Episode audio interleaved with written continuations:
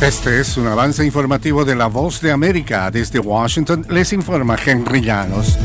El presidente Joe Biden asegura estar abierto a las propuestas para la elevación del techo de la deuda, mientras que los republicanos mantienen su política de recorte de gastos. Nos informa Héctor Contreras. Las discusiones sobre la elevación del techo de la deuda continúan entre los republicanos de la Cámara de Representantes y el gobierno del presidente Joe Biden, cada uno con posiciones específicas entre aumentar las cifras o hacer recortes de gastos, mientras el Senado aguarda las definiciones, haciendo un llamado a lograr un acuerdo para evitar que el país entre en impago. Mike Lee, senador por Utah, los republicanos en el Senado usaremos todas las palancas que tenemos para detener el gasto fuera de control. Héctor Contreras, Voz de América, Washington. El presidente Joe Biden utilizará un discurso en un salón del Sindicato de Mecánicos de Vapor hoy jueves para lanzar un ataque contra los republicanos que controlan la Cámara de Representantes, alegando que algunas de sus propuestas son peligrosas para la economía de Estados Unidos. Biden, que se cree está sentando bases para una candidatura a la reelección en 2024, visitará el Salón Sindical en Springfield, Virginia, un suburbio de Washington.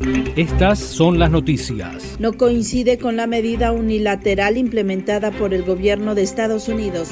Que ya por precaución han recomendado no viajar a la zona estos son los corresponsales de La Voz de América. Giselle Jacome, Quito, Ecuador, Voz de América. Juan Ignacio González Prieto, Voz de América, Buenos Aires, Argentina. Álvaro Algarra, Voz de América, Caracas. Llevando siempre la información desde el lugar de los hechos.